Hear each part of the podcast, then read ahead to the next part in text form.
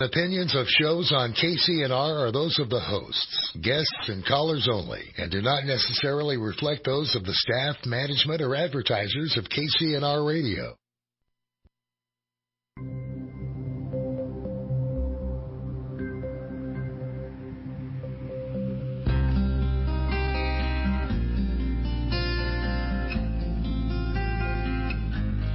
Good morning, everyone. This is Dr. Patricia Bay, and you are tuning in to Therapy in a Nutshell here on KCNR 96.5 FM, 1460 AM, your talk radio. I want to talk about a very important subject um, that I've been seeing escalating over the past few months, and I think it's important that we bring it to public awareness, and that is the issue of depression in children the whole our whole society is going through so much stress right now with pandemic issues and COVID issues and um, changes for kids that are just off the charts from what they're usually used to, and so I'm beginning to see more depression in children. I'm getting a lot of calls from parents saying they're worried about their kids. I've actually had several young children that were suicidal in my practice, and that's just very unusual and I'm concerned about it. So, depression, anxiety, worry, concern, um, a lot of changes are happening for kids. So, I have been looking into it. I've been trying to look up statistics on kids and COVID and schools and all of this, and I can tell you I've done a ton of research in the last week, and it is all very conflicting information. I've gone to American Pediatric Association website and CDC and local county things and state things and trying to get to official websites and see if I can find out statistics for what are the risks for children in depression and COVID and there just is not much information on any of it. So we need to talk about this because there are parents out there who are extremely worried about their kids. So, my goal for this show is to help you understand what depression in children looks like, uh, what your kids might be going through with all this COVID stuff, and what you can do if you see these problems in your children. So, let's look at the idea that uh, depression in children is often very different than it is in adults one of there's a long time ago there was a book called Why Isn't Johnny Crying? It's actually a very good book about childhood depression and you can still get it and read it. But Why Isn't Johnny Crying talks about what is very obvious for most therapists with children and not so obvious for parents. And that is that when we as adults are depressed, we tend to feel blue and like there's a black cloud hanging over our head. We lose motivation. Uh, we might cry a lot or lose interest in things. We have trouble sleeping. You either eat too much or too little. You might try to hide your feelings in drugs or alcohol. But with children, it's different. They often don't look sad. The biggest thing I see in kids that are depressed are they're irritable and angry, and they tend to act out. And acting out might be that they won't cooperate or they won't uh, stay in bed uh, they just get irritable and angry. And so that is one of the things that you'll see in kids a lot. What's interesting is there's basically three types of depression in children. Um, one of them that I think is very ironically called masked depression. And, you know, it's kind of funny in this day and age because a lot of what kids are dealing with is this whole mask issue. So masked depression is exactly what I was just talking about. It's an underlying depression and sadness, but it's masked by things like acting out and being angry. Another type of depression in kids is acute depression, and that is something is really bothering them.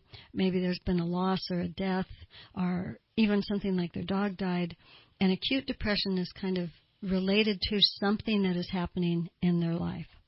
And then there's chronically depressed kids who have a chemical imbalance that maybe have a history of mental illness or depression or mood disorders in their family, and they may chronically deal with being depressed. So, we're going to talk overall about what to look for in your kids and how to handle it if you find that and some things that you can do. So let's look at some of the signs and symptoms. that we see in depression with children.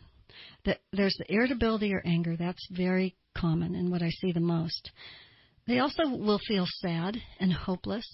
Um, was really proud of a young person that came in to see me recently, and this young 10 year old went to the mom and said, I'm just feeling so sad and I just want to die and I I can't do this and I don't even know what this is, but I just don't want to be here. I don't want to be alive anymore. And when this 10 year old came in to see me, I said I was extremely proud that they stepped up and said how they were feeling and asked for help. That is extremely unusual. You will not see children very often say, I need some help.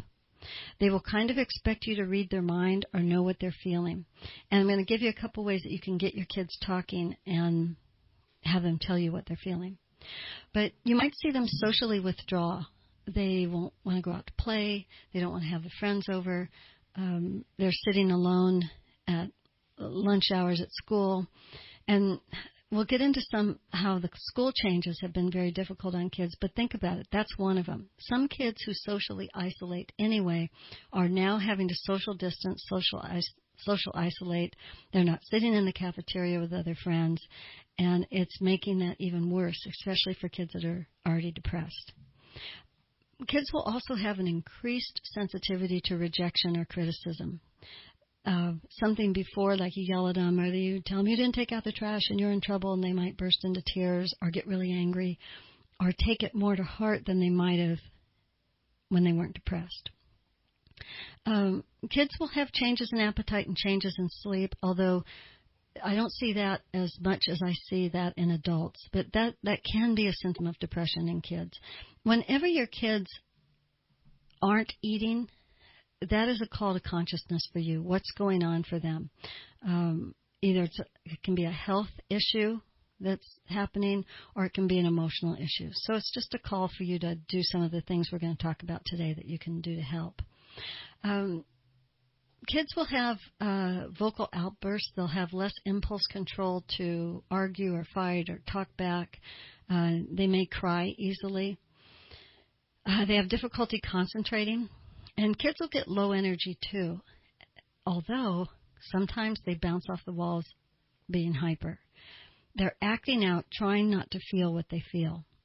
Another very common thing that happens with kids that are depressed is they will come up with physical complaints stomach aches, headaches, uh, they don't want to go to school. Um, you might give them something for their headache or give them something for their stomach ache, and they still have it because it's an emotional thing, not necessarily a physical thing. But the kids will do avoidance with physical complaints. Uh, they'll have a reduced ability to function um, in sports or in school, in their homework. They just will seem like they're sludging through mud and don't want to take interest in what they usually do. The other thing that I see big time with kids are feelings of worthlessness they'll start to feel low self esteem or like no one likes them. They'll start to question their kind of existence in the world. And that's pretty common. I hear kids say things like that a lot. Um, they also will start to think about death or suicide. Uh, kids will actually, you, you know, we think kids don't know how to commit suicide or they won't try or won't think about it. But it's not unusual to hear of kids wanting to run out into traffic or to go and take all the pills they find in the house. Um, I remember uh, a number of years ago I had a 14 year old client who tried to kill herself by taking a whole bottle of Tylenol.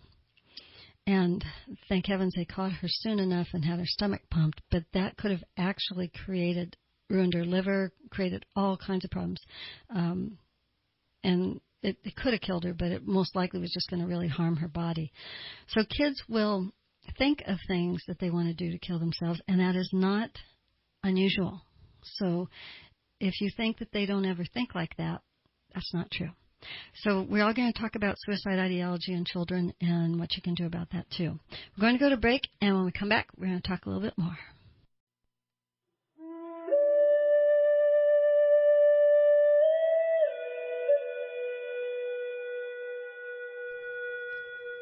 Welcome back, Therapy in a Nutshell. You're listening to the incredibly beautiful Native American flute music of Randy McGinnis. He's played all over the world. He's got six CDs. He's won a ton of awards. He's uh, currently just uh, won the Lifetime Achievement Award for Native American Flute. He's been Native American Flutist of the Year. Just He's an incredible musician. You can go to randymcginnis.com and listen to all his music. He's also on Spotify, Pandora, iTunes, Amazon, CD Baby, all over the place. Thank you, Randy, for letting us use your beautiful music on Therapy in a Nutshell. Okay, we're talking about children and depression. Um, in this section, I want to talk a little bit about how kids are mega stressed out with what we're going through in the United States, in the world with this pandemic. Um, kids do best when they have some pretty set routines, and they do best when they have routines that they can predict. Now, occasionally you will find that unusual child that can roll with every punch, and the routines can change constantly, and they will be just fine. But that's not the norm. Kids like kids actually do better when they have a really good sleep routine for going to bed. They go to bed at a certain time. They get enough sleep. They get up the same way every morning. They have breakfast, they get ready for school, and they know what to expect at school. One of the things that has been difficult for a lot of children is the constant changing.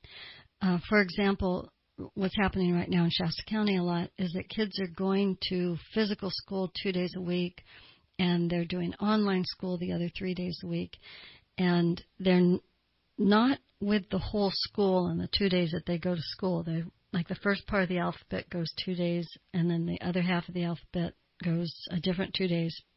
So a lot of kids, their best friend or their peer group that they hang out with is in the other half of the cohort. So they're not in school with their dear friends. Um, they're also dealing with having to wear masks, and some kids are doing better at that than others. Um, I've got a young lady that's going to be on and talk to us in just a little bit about depression, and she's going to talk to you some about what happens at school with the mask issue. And it's not, I'm not getting into a debate about whether kids should wear masks or, or not, or whether they're good for COVID or not. That's not what this show is about. But I can tell you that it is an extremely stressful situation for a lot of kids.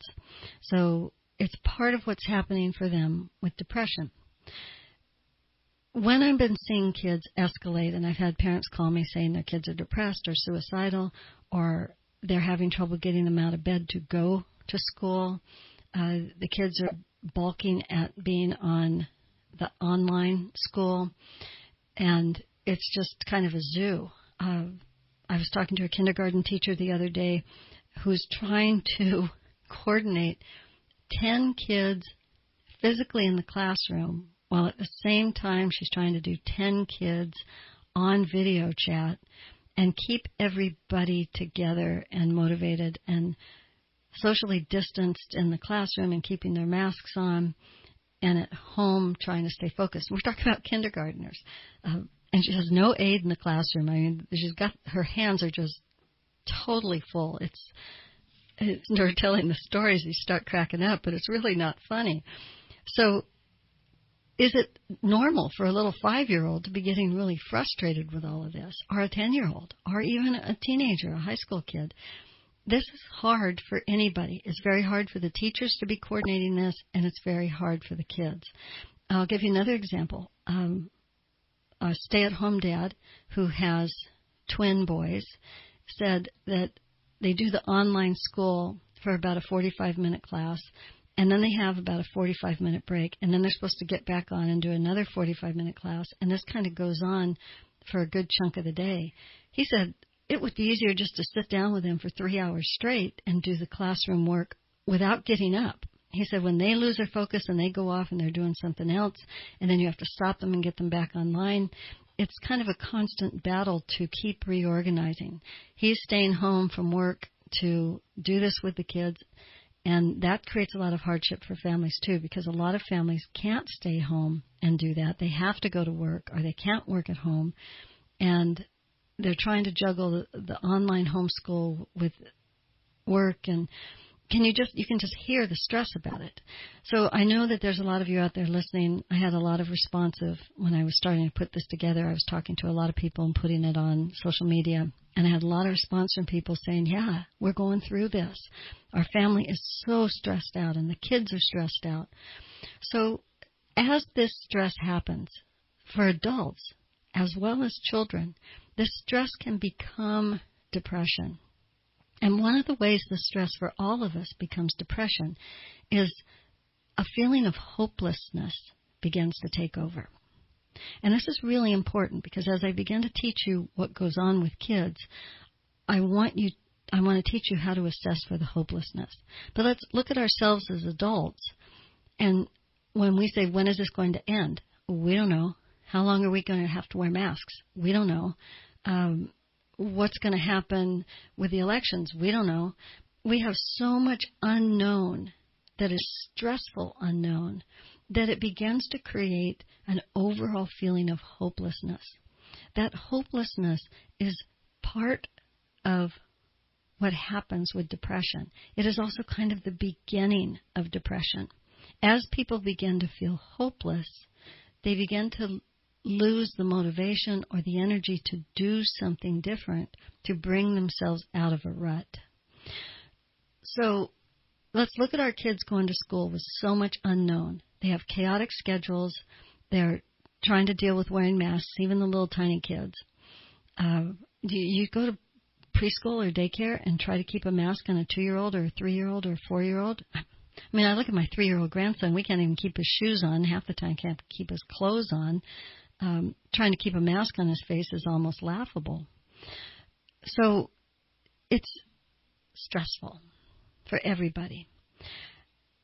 So getting back to what our kids are going through, they have changes in routines, changes at school. They're not with their friends groups. Um, one young man that I saw recently for depression, everything was lost. His sports, his friends. Uh, he was doing mostly online school, so he was isolated, irritable, uh, fighting with his parents a lot, and it's just been a real hardship on his emotions. And some some kids do better at trying to dig deep and you know keep going on, and then others don't have the things that they usually do that blow off some of their energy. I know a lot of kids that uh, do Kung Fu San Soo with Master James at PhD Martial Arts. He does an incredible job with kids, especially um, special needs kids, ADHD kids, kids on the spectrum. Um, Master James just really helps kids learn how to control themselves, not just how to protect themselves during martial arts, but how to find that self control. So let's look at that as an example. We take kids who can't go to their martial arts class anymore or they can't do their after school baseball or be on the soccer team. Those activities are really, really good for kids that need a physical outlet for their emotional stability. So that's all canceled everywhere. Now remember that because it's something that's lacking for parents that are trying to help their kids cope. Uh, parks are closed, so where do you take your kids to go throw the baseball? Um, how do you help them get that physical activity that they're not getting now? We have to be creative. So stop for a minute and sit down with your kids and ask them, what have you lost lately? What's been different for you? And what's been hard? And what makes you sad? And if you're sitting around the dinner table and the phones are off and the TV's off and nobody's getting up and running around, and you get into a discussion about how things have been different, you can even say to them, Is there anything you like about it being different? I had uh, one teenager I was seeing that said he was way, way, way too busy before between school and sports and uh, friends and activities. He said he was never sitting down and just doing nothing. So this has been a real call to consciousness for him that he needs more absolute downtime where he's not running around so much. But my main point in this section is I want you to recognize as parents that so much has changed for our children and we're kind of wrapped up in what has changed so much for us and worrying financially and being bombarded with all the political stuff that's so negative and everybody's on edge. And that's just the adult realm. Then we take our children who are in chaotic schedules and they're having a hard time. And is there room to help them? Can you get out of your own angst and your own hopelessness to help your kids figure out what's going on with them? So, the first place to start is to sit them down and say, let's talk about what's different these days. How is school different for you? How are, how are friends different for you? Um, what are things you used to do that you can't do right now that you're sad about? And just open up a dialogue. And here's a really important point don't try to fix anybody. You do a lot of this thing I call listening noises. You say, Oh, okay, well, tell me more about that. Or, Oh, you mean when this, when you were playing with so and so and you guys were on the baseball team? Is that what you're talking about? Oh, okay, I got it. What do you miss about that? You're going to ask open ended questions that let them tell you more details. Don't offer them solutions. Okay, all the men that are listening, I want you to write this down. Don't fix it. I'm teasing, but moms do that too. So we're not going to fix them. We're just going to listen. Tell me what's happening. Tell me what you miss. It's so interesting to me that I'll start to see a kid in therapy and I'm deeply listening because I want to understand what's bothering them and why and for them to give me examples and I I don't interrupt them and I let them talk. And sometimes that's the thing they need the most. They don't necessarily need, need me to be some fantastic, uh, you know, enlightened shrink who's going to really diagnose them. They just need a forum where they can be sad and mad and hopeless for a little bit without being judged and without anybody fixing it. So that's your first job as parents. Listen deeply, create an atmosphere where they can talk. Uh, I worked with one dad and a son. Uh, the son said his dad just always felt like he was telling him what to do. And so we worked out a thing where the dad would go up and lay on his son's bed and kind of scratch his back. And he would say, Tell me about your day. What's going on with you? And the dad learned how to deeply listen. And that was probably a year ago, and I, I saw the kid recently for something else, and he said, My dad and I are best friends. My I can tell my dad anything. And I just loved that. I thought it was so cool. Okay, we're going to take a break, and when we come back, we're going to talk to a 13 year old young lady who actually struggles with depression. She's going to tell you a little bit what it's like.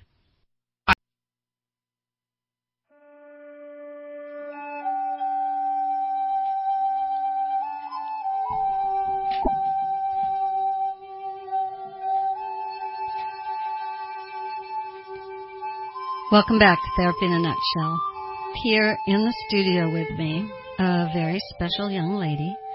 Um, she's actually my granddaughter, and I love her tremendously. Her name is Allison, and Allie has been on my show before. She did. If you look back in my podcast, you can find a show called Bullying. Allie joined me here in the studio and talked about how she's dealt with bullying, and she gave kids some incredible advice on how to deal with it and how to take care of themselves. So she's very articulate, she's extremely bright, and Allie struggles with mood disorders. We also have here in the studio a puppy named Hero who we're trying to get to be quiet. so hopefully he won't bark. Uh, Allie, can you say hi to everybody? Hi. Hi. I appreciate you coming on and being willing to be vulnerable to talk about your own mood disorder. Sure. so we've talked before that Allie is actually on the autistic spectrum. She's a long time ago we used to call it Asperger's, which is high functioning autism, and now we just say that a kid is on the spectrum. So uh, she's brilliant and beautiful. She's got an incredible singing voice. Got perfect pitch and just uh, she sings like a bird. Mm-hmm. And uh, she's got her artistic talent is just remarkable. Her cartooning is incredible. So she's got a whole lot of talents. She's um, got a big heart, wonderful person, loves her puppy hero.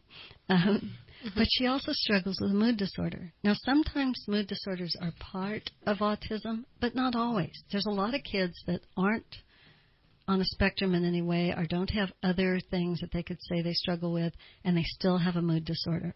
So Allie and I have not scripted this. I'm going to ask her questions and I'm just going to let her talk. She's very articulate and she's very honest. So I don't even know what she's going to say, but I trust I trust her. She knows not to say swear words and things. But she, I wouldn't do that. I know you don't swear anyway. Okay, so Allie, can you tell our listeners what being 13 and struggling with depression and mood disorders is like for you? Well, I'll be having a really good day, and then all of a sudden it just changes within seconds, and I'm instantly, you know, depressed. I just can't get out of it, and it makes me feel really hopeless. And sometimes it's like this little thought in my head that tells me it's not worth living, but that's not me. You know what I mean? I don't want to die. That's just that thought in my head, and it's really hard with that constantly. Mm. So you almost feel like that depression voice is something else besides you. Yeah, it's not me. I don't want to die. Right. and I don't want to be sad. All right, so let's look at that for a second because I hear that from people from all ages. Almost like there's a little angel on one shoulder and a little devil on one shoulder. And one is saying, oh, come on, pull out of it. You don't need to feel like this. And the, the little devil on your shoulder is saying, you just want to die. Do you feel like that sometimes, like you're struggling between the two voices, the two concepts? Yeah, it feels like my depression is just kind of a person always putting their hands on my shoulders and st- steering me in the direction that they want me to go, you know? That's really good to know because I think that helps build a coping mechanism for kids that feel like that. Like the depression is a different voice, a different direction being. It's not me. It feels like it's not you. I lose myself every time I fall into that, and it happens at least once a day. Those mood swings, I get like one of them a day at least, sometimes right. two, and it's really hard.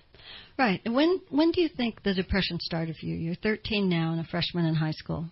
When do you think you first started feeling depressed? Um, I think when I was about 11. I think that's about right. So some of what happens too is hormonal imbalances. As kids begin to go into puberty and early puberty, those hormonal imbalances create mood disorders sometimes that kids don't know how to deal with. And then sometimes they can take on a life of their own. For example, when you were on the bullying show and you talked about how you'd get bullied at school for autism, mm-hmm. that would bring you down. Yeah. So you had to learn how to cope with that.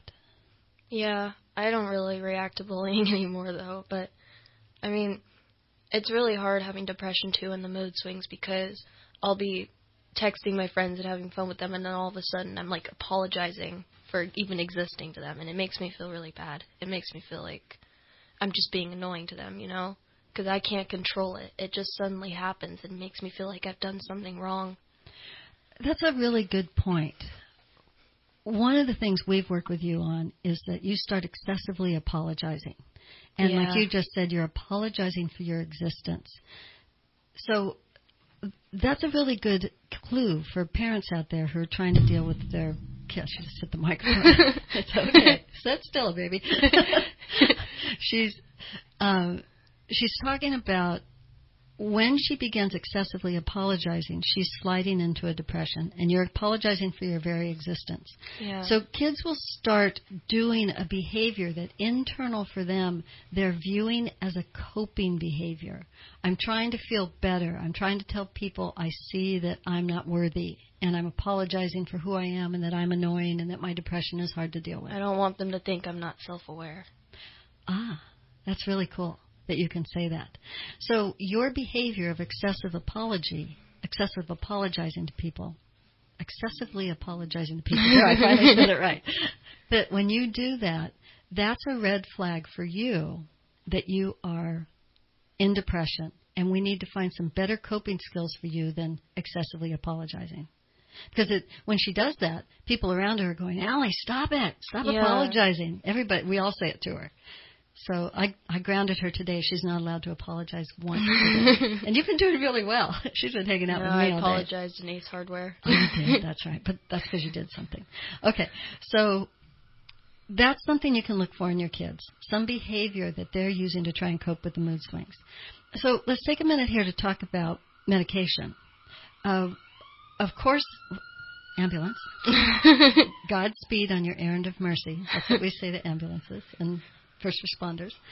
Uh, when kids have depression that's ongoing, I want you to look at it as two different things. Put in one hand things that happen, like their dog died, or um, like when Allie lost her papa.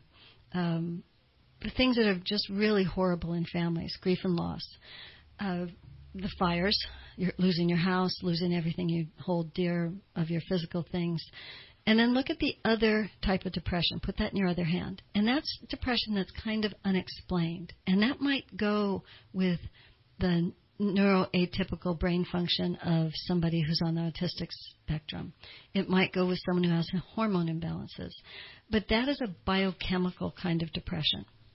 When somebody has a reactive depression, something they're bothered about, like their house burning down, and it goes on and on and on, it can become a chemical depression, and they can't pull out of it. Now, this is true for adults and for children. So we started working with um, Allie's medical doctor and had her evaluated in UC Davis for depression. And they've been trying her on different medications to find an antidepressant that will make her not be suffering so much. Yeah, because none of them have worked. None of them have really worked so far. You do a little better on them. There's a there's a really important thing to remember. You want to work with a doctor who really knows psychotropics in children or a child psychiatrist, and they're hard to find. Good ones are hard to find too. You have to sometimes go into the big cities. Um, because you want to treat childhood depression correctly. Whether you're treating it with therapeutic intervention or you are treating it with medication and or medication. If the child is on medication, I really think they need to be in therapy as well. Yeah, I'm but, in therapy too. Mm-hmm. And that really helps that you have some place mm-hmm. to go and mm-hmm. talk. And it's not your grandma.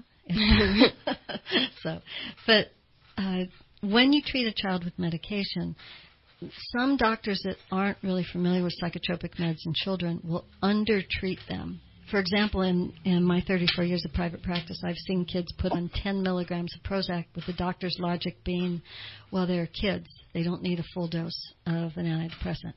Children actually have very uh, high functioning livers. They haven't wrecked them like adults have with, you know, toxins and alcohol and all that kind of stuff.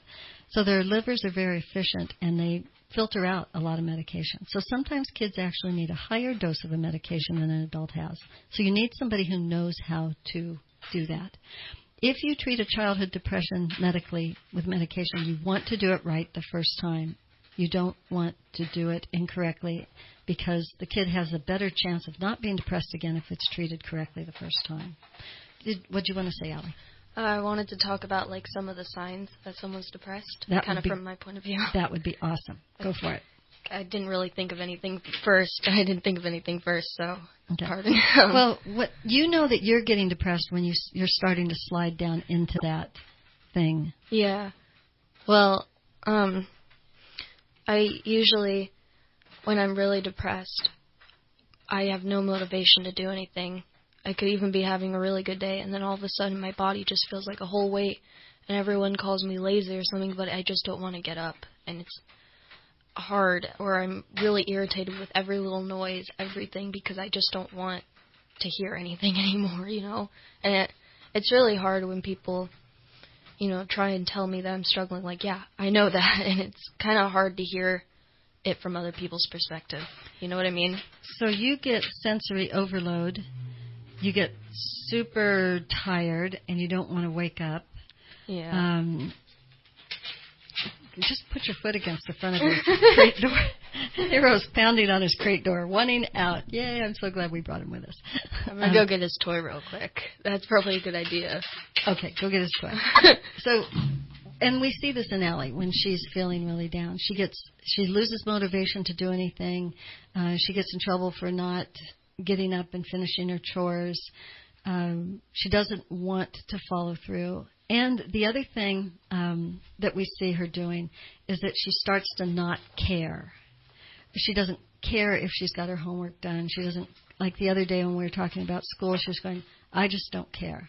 I just don't want to worry about school and I don't care what happens. Um, Allie, talk to people a little bit about how the constant cha- the constant chaos with the changing schedules has affected your depression. We've got probably about one minute for you to tell us that. Um. Well, on weekends it's it's harder for me on weekends because I have the opportunity to just lay in bed all the time, and that's really what I do. He's barking back there. um, but on school, I'm just expected. At school, I'm just expected to be motivated. Oh, jeez. You talk. I'm closing. yeah, that's my dog. He's crazy. Sorry. um, that's as soon as I Monday comes, I'm expected to be motivated and just jump right out of that. yes. It's really hard. I I just can't do it, and it usually causes me to have panic attacks throughout the day at school because I just want to go home. My whole body, like I said, feels like a weight. It's too hard. So you have anxiety that goes with your depression as well, which is Mhm. not unusual. It's not unusual at all. Okay, we're going to go to break. We're going to put Hero in the bathroom and close the door. he is cute. He's a little corgi, and he's so cute. Um, okay, so we'll be back in a minute, and we're going to talk to you about how to evaluate your kids for depression, how to know if they need help or not, and how you can help them as parents first and foremost. We'll be back in a minute.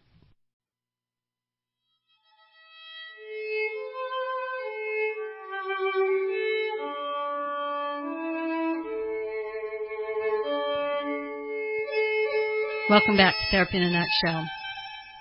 We are talking about childhood depression and how this has been so difficult for kids during this whole pandemic, COVID thing, uh, the different school changes, and everything that's happening with that. And it's, it's just been very difficult for kids. So, what I want you to do is listen as parents.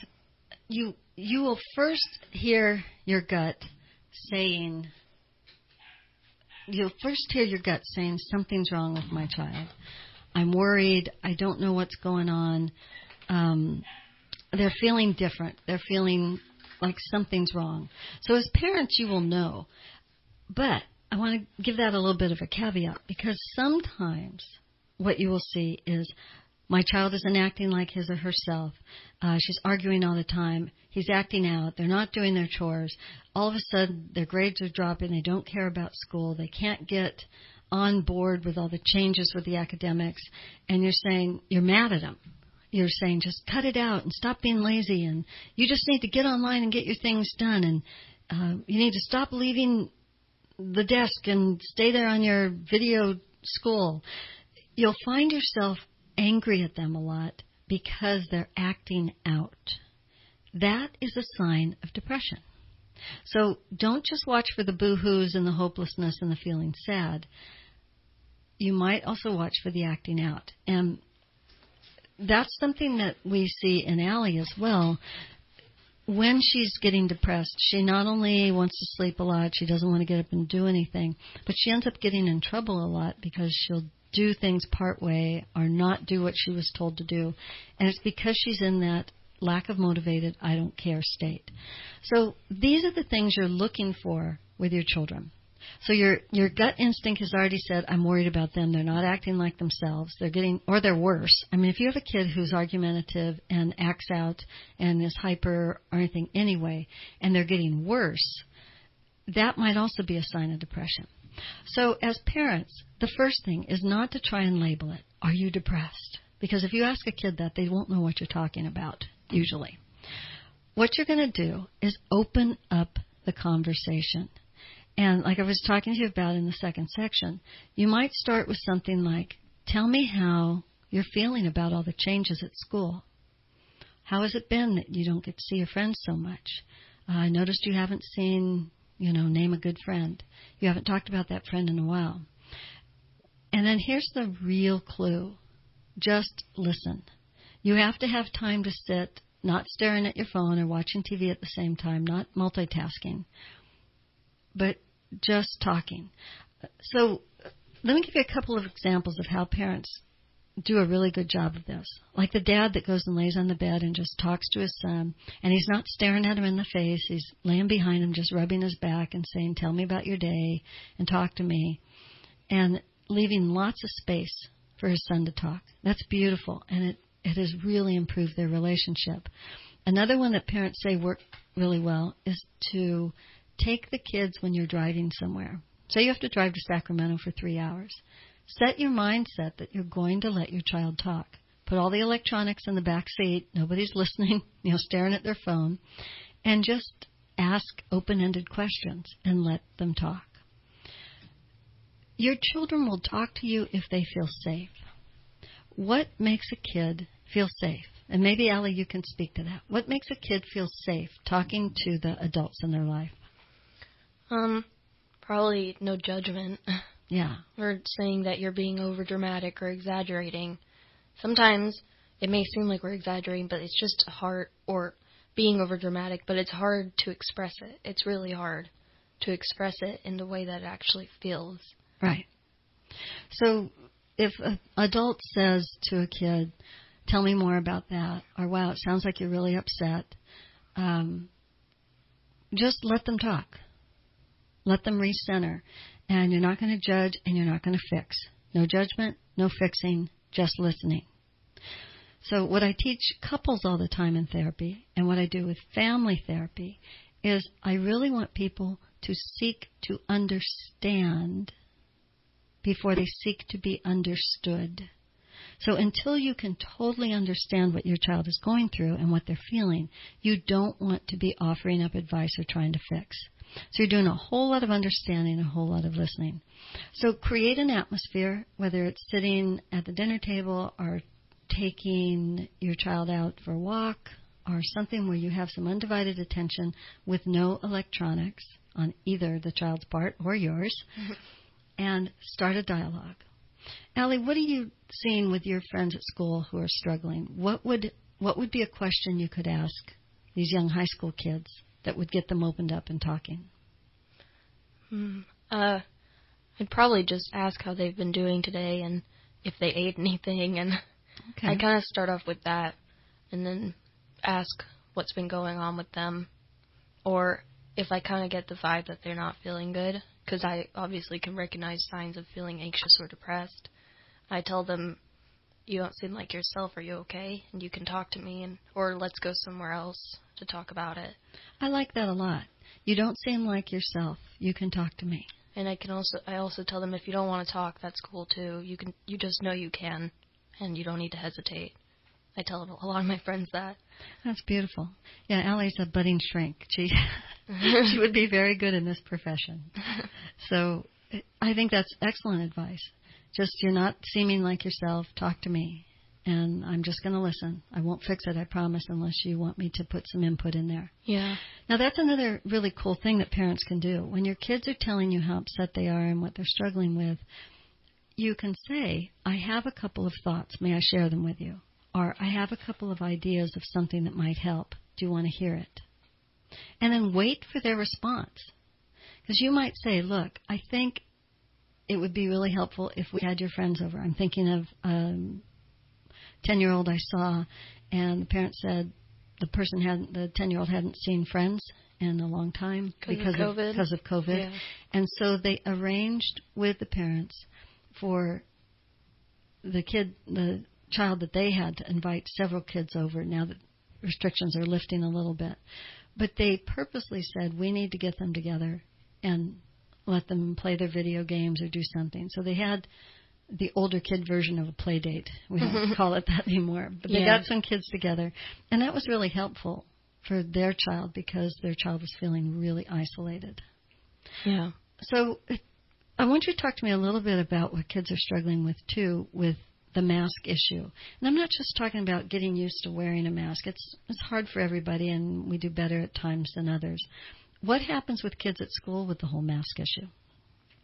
A lot of kids uh will be, you know, picking on people who don't wear them.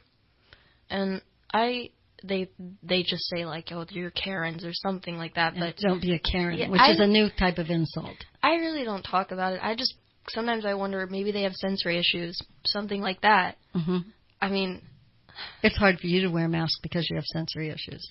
yeah, um or when I'm having like a panic attack and I need air and then I'm in class and I can't breathe because of it. But And if you're having a panic attack in class and need air, will the teacher let you take the mask off and breathe? they let me go outside. And then you can take your mask off. Yeah, or I usually just go to the bathroom. I usually go to the bathroom or wait outside of it because the bathroom smells. and just ask to go to the bathroom and then wait outside. Mm-hmm. And that's really just a good way to get a break. And sometimes I take the long way so I can get a walk in too and Okay. kind of calm myself down. Okay, and so what Allie's speaking to is she has spent a lot of time, um, partly because she's got a grandmother who's a therapist, and an aunt who's a therapist, and her mom who's in working on her degree in therapy. She's got a family full of them. But we all work with Ellie to express what she's feeling, talk about her emotions. To, she's able to say, "I'm having a panic attack, and this is what I need." So, helping your kids identify what they're feeling, getting them talking about it, then helping them find feeling words. If you look in my book, Therapy in a Nutshell, um, there's a whole list of feeling words, and you can hand the child that list of feeling words, or you can make up your own of 50 different feeling words. You can look in my book and and do that, uh, and then you can say, "Tell me some of the things you're feeling," because they'll say, "I'm sad," "I'm angry," and they're probably feeling 25 more things. So then you're giving them language to say what's going on in their head. Then what you want to do is help them figure out what makes you feel better. Like what Allie's saying, I need some fresh air. I need to walk a little bit and recenter. And you've said lots of times in the family, I'm feeling really badly. I need to recenter. Help me Yeah. recenter. Either I'm going to go off and be by myself for a little bit, go to my room, or can you sit with me and hold me and help me recenter? You know how to ask for what you need, but Mhm. most 13 year olds do not. I also want to say, like, if someone is telling you that they're about to have a panic attack, or if they're anxious and just need a minute, it's not good to tell them to just calm down. That's Yeah. like something very important you shouldn't say. I've always said no one in the history of the world has ever relaxed when somebody said, relax. Yeah. it doesn't work. like, if you could, you would. I mean, Okay, so if someone said, I'm feeling anxious and I'm about to have a panic attack, what would you want them to say to you? I'd want them to say, "Do you need to take a minute?" or um, "Do you want to just talk to me?" And I like, or I want them to say, "Oh, let's talk about something you like." Sometimes talking about things I like distracts me, or just talking about stuff in general. Okay. You know what I mean? But I, you know, I'd want them to ask first because sometimes you don't want really want people to just dismiss your feelings and then like Right. change the subject. So you don't want them to offer up something you don't need. So one thing someone could say when someone's about to have a panic attack is, I'm right here. How can I help? What do you Mhm. need? And it's really good if the person who's depressed or anxious can say, I need to just walk. And what's really cool about walking is it's bipedal. You're using both sides of your body, which are stimulating right and left hemisphere of your brain, which are going to calm you down, which is why tapping helps calm you down. hmm That's one So- of my self-stimulatory behaviors too. Tapping is awesome. You can go onto YouTube and watch a video on tapping for like 10 minutes, and it'll teach you the nine different places you can do tapping, and you're doing bilateral stimulation of the brain. Okay, oh, we don't have much time left. We gotta we gotta wind this up, but I want to let you know that I put out on my Facebook that I was offering a thousand free copies of the audio version of my book. If you would like to be able to download my book for free, email me at Dr. Patty, D R P A T T Y, at patriciabay.com. Or you can go to my website, patriciabay.com, click on Email Dr. Patty, and say, I would love to have a copy of your audiobook. Um, there's a lot of things in there that will help. All right, we're going to do more talking about kids and depression and kids and COVID and all that um, in another show. But I want to thank my special guest, Allison Bedford, my precious granddaughter, whom I love tremendously, and Hero for finally being quiet in the other room. Yeah, we had to put him in the bathroom. We did. We shut him in the bathroom, turn the light out, close the door. No, I didn't turn the light. Out, I wouldn't do that. So this is Therapy in a Nutshell. This is Dr. Patricia Bay.